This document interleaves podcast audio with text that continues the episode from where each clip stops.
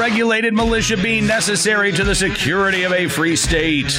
The right of the people to keep and bear arms shall not be infringed. Welcome to another edition of Bearing Arms, Cam and Company. My name is Cam Edwards. I'm glad you're with us today.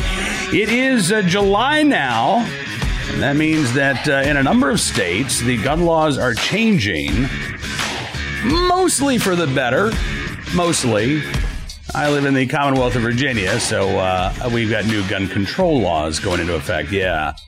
No longer uh, am I legally allowed to uh, carry in uh, state owned buildings uh, on the grounds of the state capitol, in the state capitol itself, because apparently uh, concealed carry holders in Virginia are not to be trusted. Now, we did legalize the possession of up to an ounce of marijuana, although gun owners in Virginia uh, you may still run afoul of federal law in that regard. We can also have uh, takeout cocktails now. And restaurants can have cocktails delivered. So if you order food, you know, from like one of the online delivery services, uh, you can order a cocktail, which doesn't impact me because I live out in the country and we don't have any food delivery services. So no, I, I just got stuck with more gun control laws. That's that's what I get on July the first. Um, however, Again, number of states making some big improvements. Uh, we are going to spend some time today talking, however, with an individual who lives in another state where the gun laws are not getting any better. That would be the state of Connecticut. Plenty of gun control laws on the books. Uh, in fact, uh, less than a decade ago, the governor of Connecticut signed a host of gun control restrictions saying that it would make the state a safer place. And yet, homicides in Connecticut, shootings in Connecticut, stabbings in Connecticut, robberies in Connecticut, all going up. And that started uh, last year, despite all of those restrictions in place. So, Carl Higbie, retired Navy SEAL, current Newsmax host and Connecticut resident, uh, joined me to talk about the laws in the Nutmeg State or the Constitution State and uh, when, if ever, the public will wake up to the fact that these restrictions on the right to keep and bear arms aren't impacting criminals, but they're wreaking havoc on those who would be responsible gun owners. Take a look and a listen. Hey, Carl, thanks so much for coming on the program, sir. I appreciate you having me, Cam. Absolutely. Uh, happy uh, Constitutional Carry Day, by the way, to folks in Tennessee and in Iowa. Uh, not for those of us in Virginia or uh, you're in Connecticut, is that right? I am in the Socialist Republic of Connecticut. yeah, well, no constitutional carry there. In fact, uh, a lot of gun control laws on the books in Connecticut, Carl. We, we saw a number of these uh, put on the books in 2013 following the uh, shooting at Sandy Hook Elementary. We were told at the time by uh, uh, the uh, the governor, Dannel Malloy, that, that these were, you know, the, the most restrictive laws in the nation, that Connecticut was going to be a much safer place as a result. and yet, violent crime is uh, going up in the state of Connecticut this year, is it not? It is. You know, the, the irony of the that was House Bill 1160, and uh, it, the, the irony of these bills are there. These gun laws are written by people who know nothing about guns and, quite frankly, nothing about laws either. Nothing in that law would have stopped the Sandy Hook shooting. Zero things. There, there's absolutely no content in there that would have had any effect or any bearing on preventing that shooting, which is exactly what we see for most gun laws. I, I mean, it, it just, in, it, ironically enough, Connecticut is the Constitution state. So I, I, I struggle to see where they're going with a lot of these things and why they're doing. You know, I, I think it has. I think crime is the justification, but I think the reason uh, frankly, is is they don't like the Second Amendment. They don't like the fact that you and I and more than hundred million Americans uh, exercise the right to keep and bear arms. Uh, and they want to do everything that they can to prevent legal gun ownership. Now, maybe they believe that there's going to be some sort of trickle down effect on criminals, but I don't even know how many of them actually buy into that idea. I, I think for the most part, they use these tragic events uh, as an opportunity to advance uh, an anti gun and an anti civil rights agenda, quite frankly. Very, very correct. And one of the things in Connecticut is Connecticut's actually very anti-gun on a legislative side, but you know, like in Connecticut, you can have suppressors, which is very weird to me. I mean, like they don't like guns, but the ones they do like, they want to quiet, I guess. uh, but once you have a carry permit, you need a permit to buy ammunition in Connecticut. Um, but once you have a permit, the laws are extremely open. You, you're allowed to do substantially more in this state than you are in even some very 2A friendly states, once you have a permit, it's just getting that permit. You basically have to sign your life away. And, and correct me if I'm wrong, Connecticut has a permit. So you've got to have a license to carry, obviously, but you've got to have a permit to purchase a handgun, right? So before you go down to the gun store, you've got to go down to your local police department or your county sheriff, and they've got to basically sign off on you becoming a gun owner. Correct. Um, you have so the way it works is in Connecticut, Connecticut is a shall issue state, but it you, you know they have a, a, law on the books that they have to answer you, they have to issue your permit or give you a denial reason within eight weeks. Now I went down when I got my permit. You get two letters of recommendation. You get, you know, community review, you get your fingerprints, you get all this stuff. You go to the state or the town police. They give you a little piece of paper that you then take to the state police, but then they give you another piece of paper and then they send you your permit in the mail sometime. Now, they told me, hey, well, it's going to be 12 to 16 weeks. And I said, no, here's the law. It says eight weeks. And they said, well, look, I'll tell you what the law is. I said, well, well then I'm going to just go park wherever I want in the middle of the double yellow line. And, you know, their laws don't matter, right? And that's kind of the mentality. They're like, look, you, you'll get this when we say you get this, regardless of what the Constitution says. Yeah, that and that's a huge problem, not only in Connecticut, but uh, right now in Illinois, uh, they also have what's called a firearm owner identification card. And before you can uh, legally possess a firearm, even in your home, you've got to get one of these cards. Uh, well, the Illinois State Police is the agency that that you know approves those applications, and right now there's about a seven month wait between the time, the average time of somebody submitting an application and hearing back from the Illinois State Police. So that is a seven month waiting period. In Connecticut, as you say, uh, it's supposed to be in basically an eight week waiting period, but it can be 12, it can be 16, uh, as long as the, uh, the, the local authorities decide it's going to take.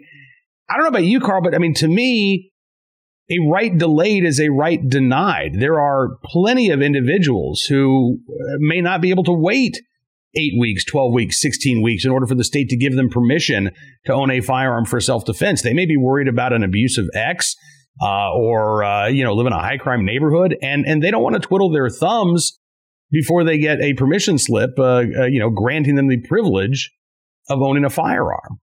Right, and that's exactly how they look at it as a privilege. Um, even uh, even locally, like the local police department, they view this as a privilege. When I get look, Cam, I've been pulled over running a stop sign or whatever. First thing I do, hands on the on the wheel. Cop sees me. Hey, sir, I'm carrying a loaded firearm, right hip. Uh, here's my permit. I can reach for everything. You know, as soon as you mention that you're a licensed permit carrier, 100% of the time, even though I'm volunteering the information, I'm being as cooperative. I'm leaving my hands where he can see them. I have had cops draw their weapons.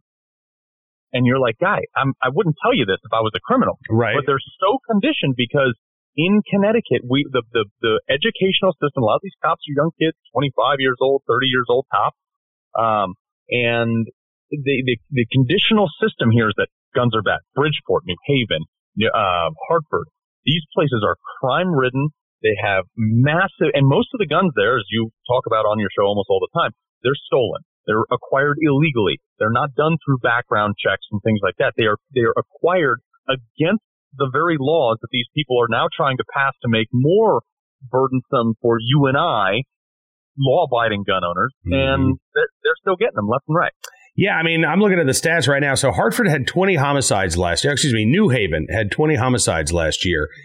Uh, the first six months of 2021, they had uh, almost the same number of homicides. I mean, you're looking at an almost 100% increase.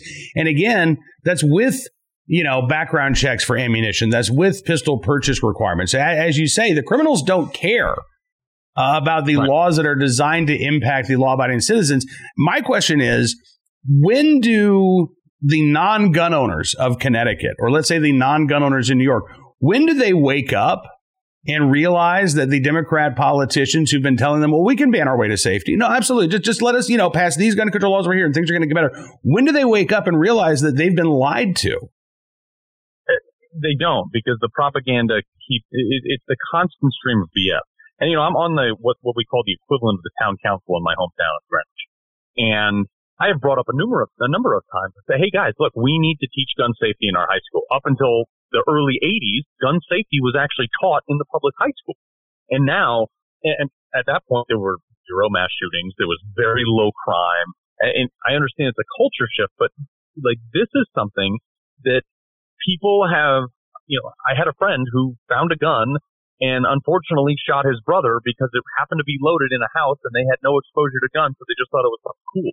And that's the thing that we're seeing here, and that goes beyond crime. But what happens is, is there is no respect of the firearm. There is no respect of, of authority anymore. You have the defund the police, which I know you wanted to talk about. Mm-hmm. All these things are being taught in our school and the fundamentals of like, hey, this is a gun. When you pull the trigger, it changes everything forever, permanently, end of story and kids don't understand that anymore. Yeah, no, listen, I, I, that's such a great point. And you know, getting to defund the police. So one of the things that you know the left wants to do is uh, let's take you know tens of millions of dollars from law enforcement budgets and let's put them in these you know community uh, violence intervention programs. Which I have no issue with a lot of these programs. Um, I, I have issue with you know funding them at the expense of law enforcement, but it does strike me as odd, Carl, that you know, none of these programs actually do what you say. I mean, you've got these situations where cities have made gun ownership taboo, or entire states, like the state of Connecticut, has made gun ownership so taboo. And so now, as you say, you've got these ignoramuses running around, or they'll discover a firearm and they don't know the first thing about them.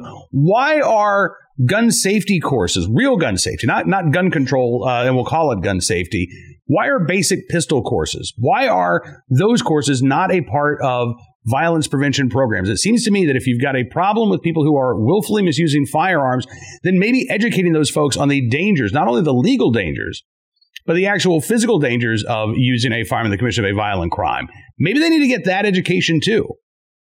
Right.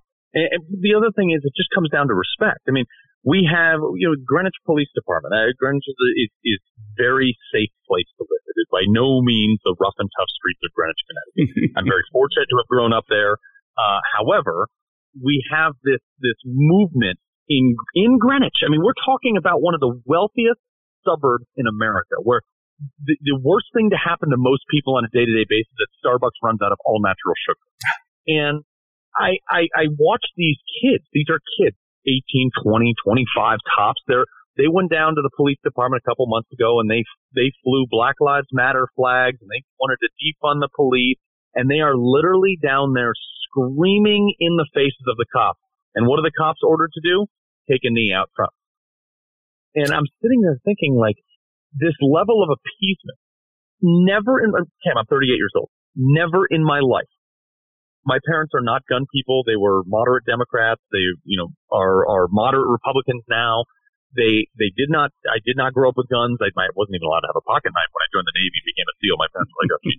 but, um, you know, they, they never were hard line about any position against or for law enforcement, but I was always taught that a cop is somebody you respect. It's the authority because if you need it at your worst, that is the dude or woman who's going to come help you?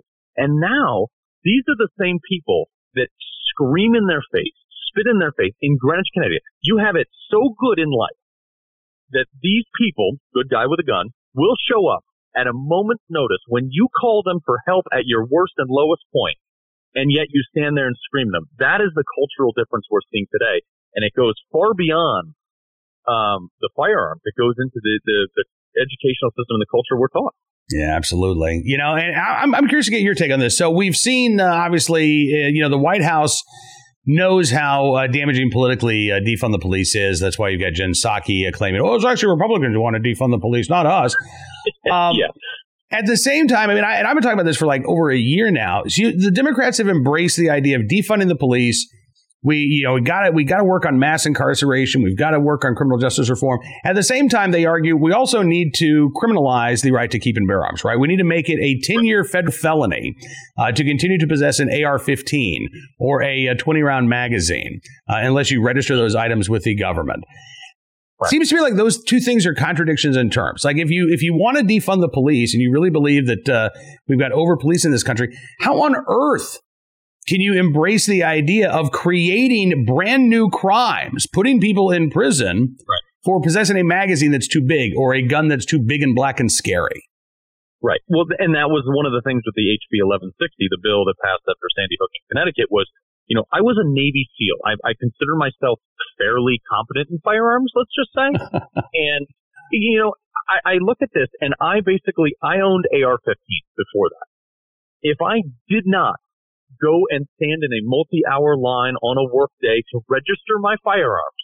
I became a criminal. I became a felon simply for doing nothing. Mm-hmm. So I, you know, I got rid of those firearms because I'm not going to register them. Some, thankfully, people out there, as they always do, the private sector always out innovates the government. They came up with these others, which are now legal in Connecticut, which is obviously trying to go after now because they just figured out that, uh, you know, private sector people are smarter than the government. And I, I see this all the time. Like you can own this gun, but you can't own this gun, even though in 42 other states people own them. It's the most common. Like there's like they're owned as much as F-150s, even more. Yeah. Yeah, no, absolutely. Well, you will be happy to know that uh, I do have the uh, Cam Edwards Home for Orphaned Firearms. So if you uh, ever find yourself in the need to uh, to give your, your guns a good home, let me know because uh, we can we can help you out with that. But uh, Cam, that's why we're friends. I really appreciate that. but in the meantime, I mean, do you think that is the defund the police movement is it going to disappear, or at least is it going to be rebranded by the left? Because it sure seems to me like if forced to make the choice between defunding the police and passing more gun control laws, Democrats are siding with gun control. That that that yeah. to them is more important than the defund the police movement, at least the Democratic politicians. Well, I you know I think the defund the police movement actually has got the Democratic Party started that as a way to be like, hey, let's like basically create lawlessness, and I think it got away from them. I think they they they they created this monster. The social justice monster always expands and it always comes after and always eats its own eventually because you run out of targets. So and that's what this is. The Democratic Party no longer has control over the, the defund the police. It's this radical wing of the left that is that is now in control of it. When it comes to firearms, there, I mean, look, you've had Judge Benitez out in California, which is, you know, had he overturned the magazine ban, the AR-15 ban, which obviously was supposed to supposed to be relieved on uh, July 4th. It's now been stayed. You have every time these guys go to higher court, they they lose. They might win in lower courts and stuff, but every time these gun activists go against people in um in, in lower in higher courts, they they lose the argument. I mean, Kim, I, I've, I'm the product of a home invasion. Six kids broke into my home. I went downstairs with a firearm. Four kids ended up in the hospital, and I'm safe. My family's safe. Everything's good. No charges. You know, so I am I'm very protective of your need to be able to carry that firearm because when seconds count, cops are minutes away. But the people don't understand that. Who the people who are legislating these do not understand that, and sometimes they have to learn the hard way. They unfortunately will have an, an incident where they need the cops or where they need a firearm. And I always say there's two things in life that if you don't have and you need, you will never need anything ever again, and that's a parachute and a gun. well, I'm halfway there. Uh, I'm halfway there. I don't plan on jumping out of any airplanes anytime soon, but uh, if I do, definitely going to have my parachute with me. Yes. Uh, Carl, listen, man, it is so good talking with you today. Thank you so much for joining us on the program. How can folks find you on Newsmax? Uh, well, Saturday mornings, 9 to 11 a.m., Newsmax. Uh, I host the Saturday Report. I'm also on Instagram, just at Carl Higbie, my name. I'm shadow banned. You know that thing where they, if you type in my whole name, I'm yeah. a blue check mark, still down 30 people down at the bottom of the list because they hate freedom. Wow. All right. Well, I'm gonna have to check that out. I am not a blue check on Instagram, uh, and therefore I rarely use it. But uh, but I will check out uh, your Instagram feed. Carl Higbie, thank you so much again, and uh, look forward to talking to you again very soon. Cam, great joining you. Appreciate Carl joining us on the program. Look forward to having him back in the very near future. Now let's turn our attention to today's armed citizen story, our good deed of the day, and our recidivist report. We'll start there. Story out of Illinois.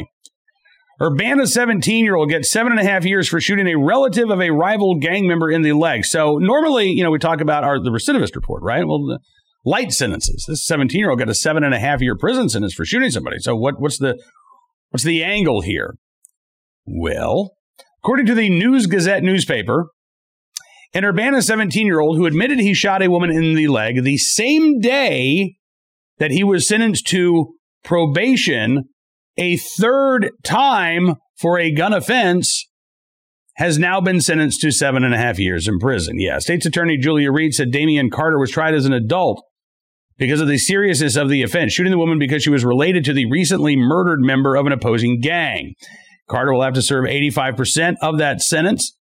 Uh, he has spent uh, almost a year behind bars awaiting trial, so he'll be released in just over five years at the age of 22.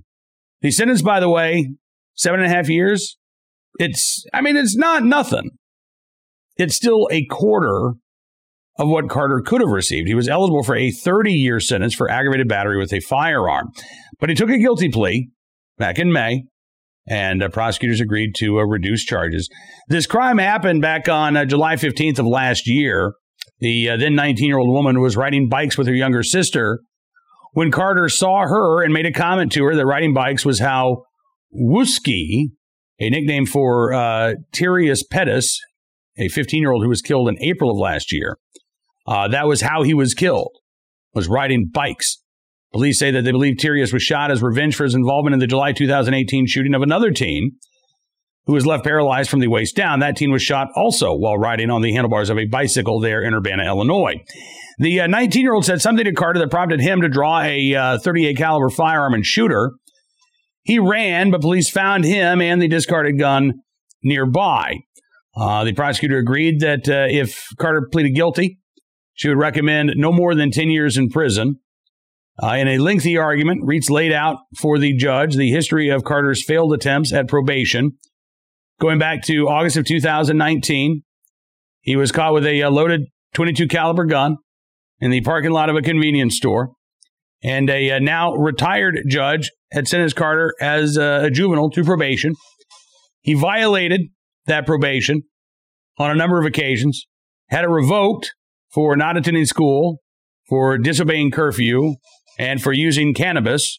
But on July 15th, of last year, DeFantis gave Carter a third chance after hearing that Carter was working with his mother at Urbana Neighborhood Connections and had several male mentors in his life helping him.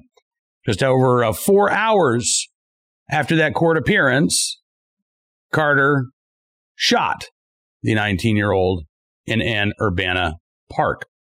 According to the News Gazette, some of those same adults testified again on Wednesday, telling the judge that they had failed Carter. His mother said she felt responsible because she didn't monitor him better when he received probation. A, a basketball coach at Urbana High School testified that Carter had matured, and despite being charged as an adult, he's still a child whose life has meaning. His pastor lamented that the church members hadn't reached Carter.